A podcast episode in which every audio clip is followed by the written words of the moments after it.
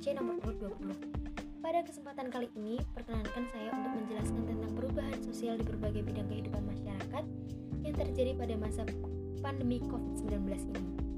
Jika kita membicarakan tentang perubahan sosial, pasti ada bidang-bidang yang mengalami perubahan sosial tersebut. Misalnya di bidang cara berkomunikasi. Walaupun sebelum pandemi COVID-19 sudah melakukan komunikasi secara daring, tapi tidak semuanya berkomunikasi seperti itu. Tetap ada yang berkomunikasi secara tatap muka, misalnya saat pembelajaran dan bekerja. Sebelum pandemi, kedua kegiatan itu tidak semuanya dilakukan secara daring. Akan tetapi setelah pandemi, COVID-19 semuanya harus di rumah dan melakukan semuanya secara daring. Untuk bidang cara berpakaian, sebelum pandemi ini, semua orang dalam kesehariannya memakai pakaian seperti biasa. Begitu juga dengan para dokter dan perawat di rumah sakit hanya memakai pakaian dokter yang identik dengan warna putih. Akan tetapi setelah pandemi ini, semua orang langsung memakai masker, pergi ke mana pun selalu memakai masker dan dokter serta perawat pun semuanya harus memakai pakaian yang sangat khusus yaitu alat pelindung diri atau APD. Selanjutnya di bidang gaya hidup sehat.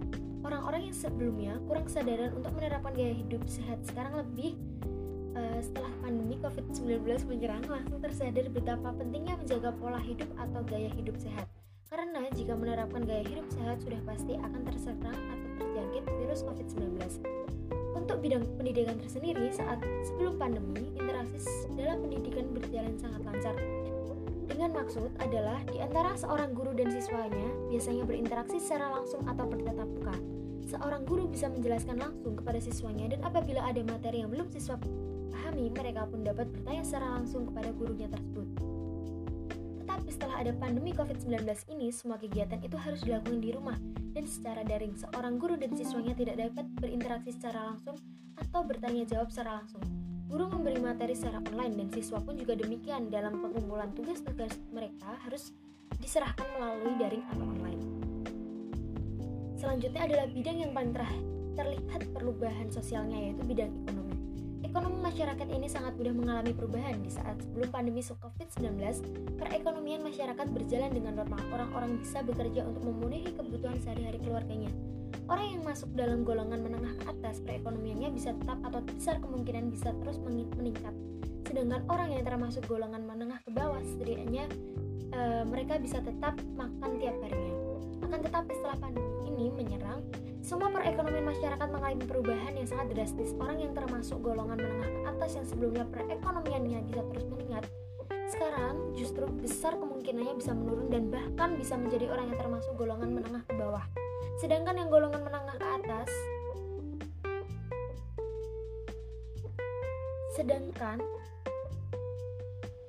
yang golongan menengah ke bawah yang sebelumnya tiap hari setidaknya masih bisa makan, sekarang setelah pandemi ini menyerang, ada yang benar-benar tidak bisa makan dan memenuhi kebutuhan hidupnya. Dikarenakan faktor kehilangan pekerjaan seperti dikenakan PHK, potong gaji, dan lain sebagainya. Pola perilaku dan data interaksi sosial juga mempengaruhi perubahan sosial pada bidang komunikasi. Dalam artiannya adalah pola perilaku yang sebelumnya normal atau biasa saja, sekarang diganti menjadi new normal. Sebenarnya new normal itu juga tidak jauh berbeda dari pola perilaku sebelumnya adanya pandemi. Hanya lebih hanya saja lebih merujuk pada protokol kesehatan yang sudah ditetapkan. Oleh karena itu, mau atau tidak mau, kita semua harus patuh terhadap protokol kesehatan. Kita juga harus menerapkan new normal agar kita tetap, tetap bisa menjalankan kegiatan sehari-hari tanpa terjangkit virus corona. Karena secara tidak langsung pandemi COVID-19 ini mengharuskan kita adaptif terhadap segala bentuk perubahan-perubahan yang terjadi begitu cepat di sekitar Itu saja yang dapat dan mampu saya sampaikan. Tentunya tidak hanya itu saja perubahan-perubahan sosial yang ada di berbagai kehidupan masyarakat, tetapi masih banyak di luar sana berbagai perubahan yang ada akibat pandemi ini. Dari arah yang sama sekali tidak disangka-sangka pasti tetap ada.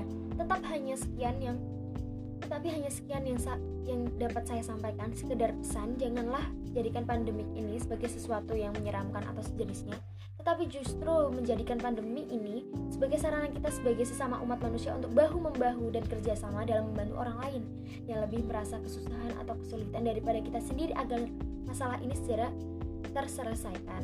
Terima kasih. Sekian dari saya. Apabila ada kesalahan uh, atau perkataan yang tidak disengaja, saya pribadi memohon maaf. Assalamualaikum warahmatullahi wabarakatuh.